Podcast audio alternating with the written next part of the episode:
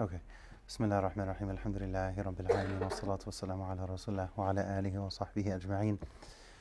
The uh, the prophet that I want to that I want to touch upon uh, briefly, inshallah, tonight, is another one of the ulul azm, another one of the greatest prophets. Allah mentions this phrase at the end of Surah forty-six, at the end of Surah Ahqaf, when Allah tells Prophet Muhammad sallallahu alayhi wa sallam, "Fasbir kama sabra ulul azmi minar rusul," to be not just patient, but be resilient, uh, like the uh, the prophets, like the the greatest prophets of Fir'aun. Uh, Sayyidah Asiyah, one of the greatest women ever, uh, scoops him up and basically adopts him as a child, and uh, so they end up raising Musa alayhis salam in uh, in their palace, in their home. So years later, when Sayyidah Musa is a young adult, that's when this happens. Um, He he basically finds two people fighting in the city. One person was from his his tribe or his people, from Bani Israel, and then the other person was Egyptian. So already you can tell there's a difference in class. One is more upper class, maybe middle class, the other one is lower class. So he intervenes, and he didn't mean to to kill the person, but he basically he hit.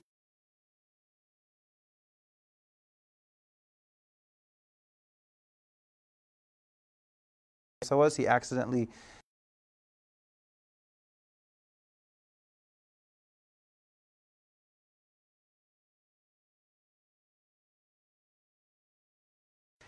his immediate response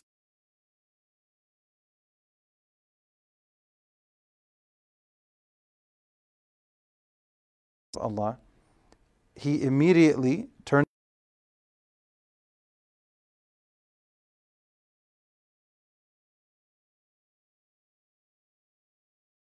this du'a, Rabbi inni zalamtu nafsi.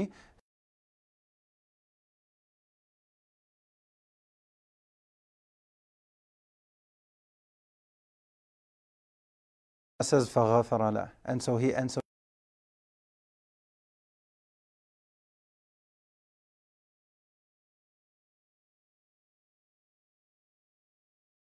you from basically enabling, you know,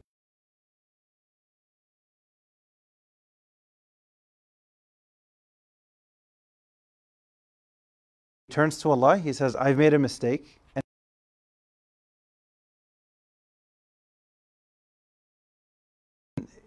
that that's true, but ultimately when it comes to the day of judgment, whatever good we did, it's you're gonna kill me like you killed the, the guy before, you know, you're just trying to be, you know, the, this this big powerful person um, in our area, basically in the land.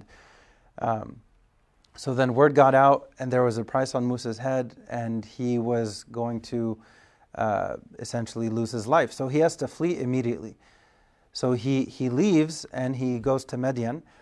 And the second du'a is when he arrives in Midian, he finds these two sisters, these two women there, and they had their, their animals with them. So he goes and he asks them, like, what's going on? Because they had their animals and they're waiting. Meanwhile, there are all these other guys, and they have their animals, and they only care about themselves and their animals. They have, they have no adab, right? They have no manners to let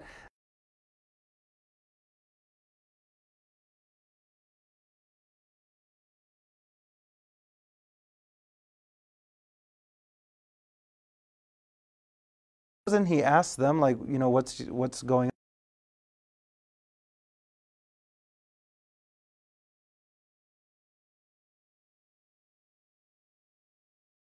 on? And this is where he makes the second du'a that I want to mention.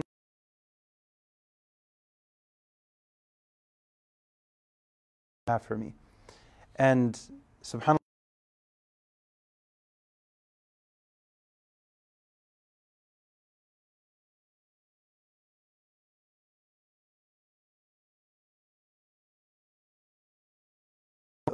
within that story,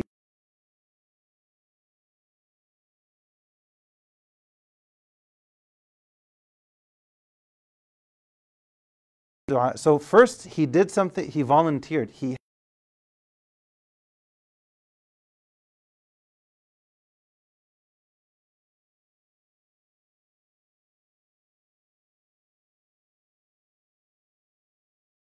father-in-law is this incredible man, and he is hired by that man, and that